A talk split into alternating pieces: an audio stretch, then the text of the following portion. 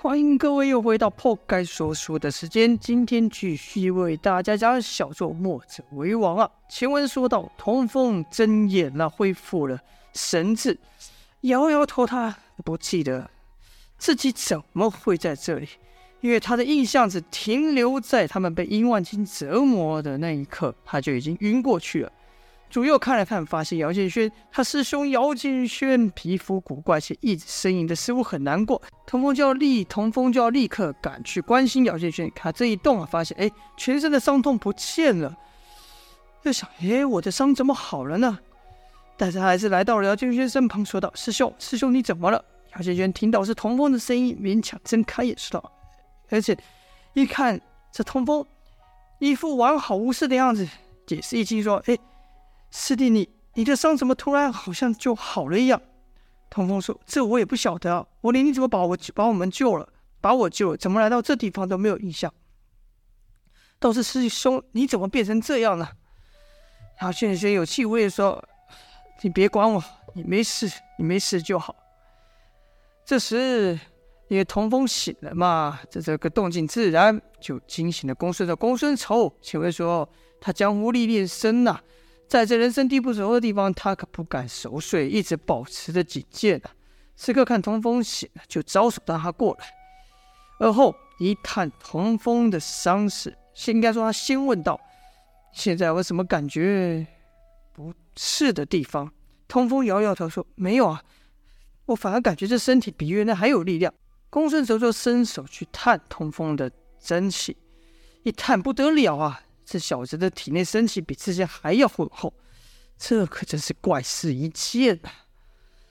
莫非这就是也是那道家玄妙的武功吗？童风则忍不住问道：“师兄怎么会变成那样子？”公孙仇说：“那是因为他体内的阴阳气失控，导致内息混乱，导致。”童风就问：“那怎么办呢？”对了，南宫烈那群人呢？我们摆脱他了吗？童风。对之前的事一点印象也没有，公孙仇就简略的把事情和他说了一遍。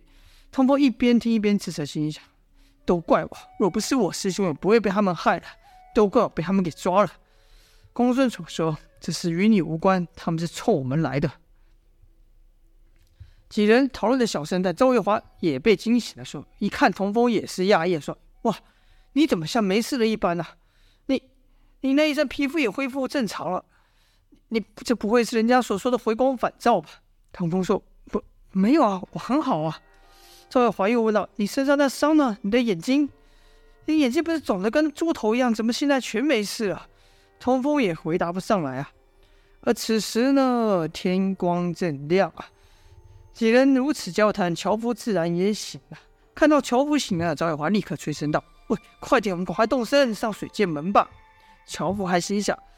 这几人也太性急了吧！可是他既然本来就要送差上去，就想好吧，反正早晚走这一趟，就顺他们吧。几人随着樵夫走了好长一段距离，途中赵月华还问公孙仇说：“叔，那水剑门到底是什么来历？我怎么从来没听过？和我们九黎有交情吗？是敌是友啊？会不会把那四眼雪蛤借给我们呢？”公孙仇说。